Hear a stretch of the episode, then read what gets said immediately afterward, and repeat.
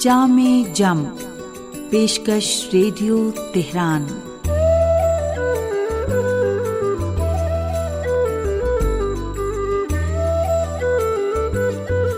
عزیز سامعین، محمد و علیہ محمد پر درود و سلام، آپ کی صحت و سلامتی۔ اور ایک اچھے دن کی دعا کے ساتھ پروگرام جامع جم لے کر حاضر ہیں۔ حسین اختر کا سلام قبول کیجیے۔ پیغمبر اسلام صلی اللہ علیہ و وسلم فرماتے ہیں تم میں سب سے بہترین شخص وہ ہے جو خود بھی قرآن پڑھے اور دوسروں کو قرآن کی تعلیم دے۔ سنتے رہیے جامع جم۔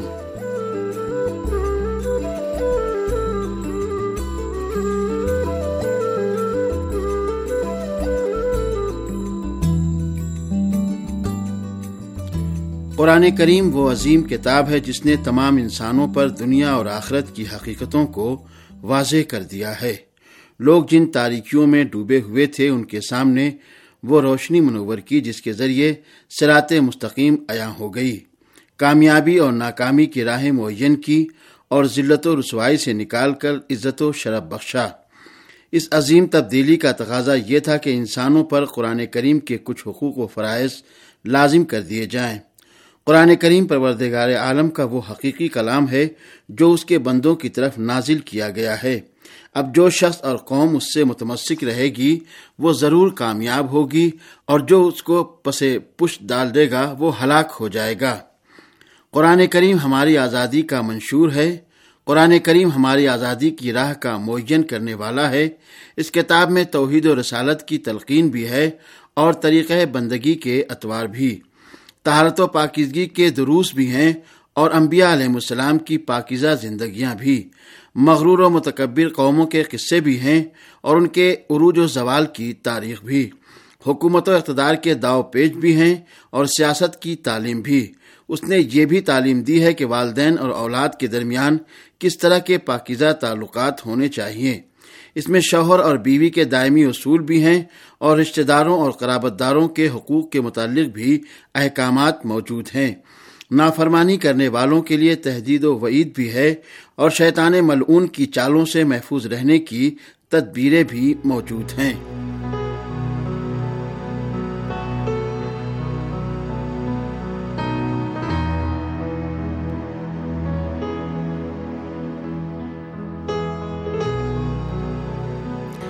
جی ہاں یہ وہ عظیم کتاب ہے جو اپنی طرف رجوع کرنے والوں کے جسم و روح کی بیماریوں کے لیے علاج ہی نہیں ہے، بلکہ ذہن و دل کی پراکندگی اور اخلاق و کردار کی کمزوریوں کے لیے اکثیر بھی ہے۔ یہ انسانوں کو ایک عظیم شخصیت کی حامل بنانے والی کتاب ہے۔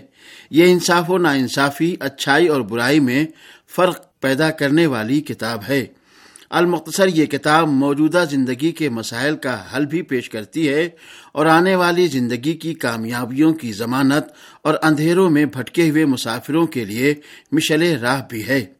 آج انسانوں کی سب سے بڑی مشکل جدید ٹیکنالوجی کا رکھنا یا بنانا نہیں ہے، بلکہ ان کی سب سے بڑی مشکل یہ ہے کہ ان کو یہ نہیں معلوم کہ ان آلات کو استعمال کیسے کیا جائے۔ قرآن کریم انسان کو ہر چیز کے صحیح استعمال کا طریقہ بتاتا ہے، قرآن کریم لوہا کشف کرنے اور اس کو لوگوں کے منافع کے لیے استعمال کرنے کا طریقہ سکھاتا ہے۔ اگر ابتدا سے انتہا تک قرآن کریم کے سوروں پر نظر ڈالی جائے تو معلوم ہو جائے گا کہ قرآن کریم نے انسانوں کو سعادت اور خوشبختی کے ساتھ دنیاوی زندگی بسر کرنے کی بہترین راہ کی طرف نشاندہی کی ہے اور حکم دیا ہے کہ عزت و سربلندی، بھائی چارگی اور شان و شوکت کے ساتھ زندگی گزارو۔ ظلم و ستم اور استبداد کے ساتھ نہیں، لہذا ہر انسان کا فریضہ ہے کہ وہ قرآن کریم کے فرمان پر عمل کر کے خدا کی اطاعت و بندگی بجا لائے۔ اور سامعین، اب پیش ہے ایک سامع کا خط۔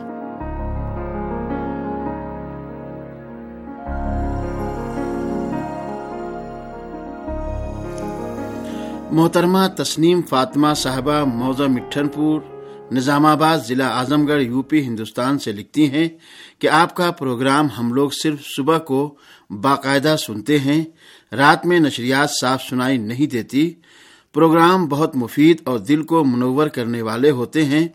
آدھے گھنٹے بعد پروگرام میں خود مزاحمت کرنے والے آپ ہی ہیں یعنی ہندی سروس چڑھ کر آواز دبا دیتی ہے۔ پھر ٹھیک سے کچھ سنائی نہیں دیتا اس طرف ضرور دھیان دیں اور اس مشکل کو دور کریں۔ بہت ہی مہربانی ہوگی اور آپ کا شکریہ۔ اور سامعین، محترمہ تسنیم فاطمہ صاحبہ کے شکریہ کے ساتھ اب پیش ہے ایک کہانی۔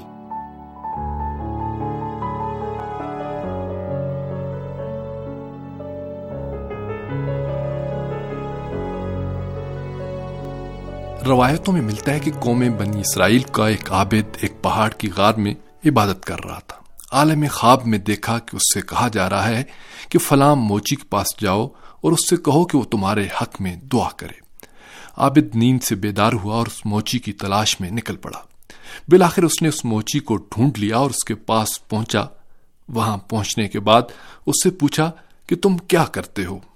اس نے جواب دیا، میں دن میں روزہ رکھتا ہوں اور جوتے، چپل ٹانگتا ہوں اور اس سے جو مجھے ملتا ہے، اس میں سے آدھا غریبوں میں بانٹ دیتا ہوں اور صدقہ دیتا ہوں اور بقیہ پیسوں سے اپنے گھر کا خرچ چلاتا ہوں۔ عابد نے کہا، یہ طریقہ بہت ہی اچھا طریقہ ہے، لیکن اس میں وہ مزہ نہیں ہے جو تنہائی میں بیٹھ کر اللہ کی عبادت کرنے میں ہے۔ وہ دوبارہ اسی پہاڑ پر لوٹ گیا اور عبادت کرتے کرتے اسے نیند آ گئی۔ خواب میں دیکھا کہ دوبارہ وہی شخص اس سے کہہ رہا ہے، فلاں موچی کے پاس جاؤ اور پوچھو کہ تمہارے چہرے پر یہ نور کیسا ہے۔ عابد جب نیند سے بیدار ہوا، پھر اسی موچی کے پاس گیا اور اس سے پوچھا، تمہارے چہرے پر اس قدر نور کس وجہ سے ہے؟ موچی نے جواب دیا، میں نے کسی بھی انسان کو نہیں دیکھا، مگر یہ کہ اس کے بارے میں یہ سوچا کہ یہ نجات پائے گا اور میں ہلاک ہو جاؤں گا۔ عابد کو اس موچی کی فضیلت اور برتری کا راز سمجھ میں آ گیا، جو صرف ایک کلام میں خلاصہ ہوتا تھا، اور وہ یہ تھا کہ وہ مغرور اور متقبر نہیں تھا۔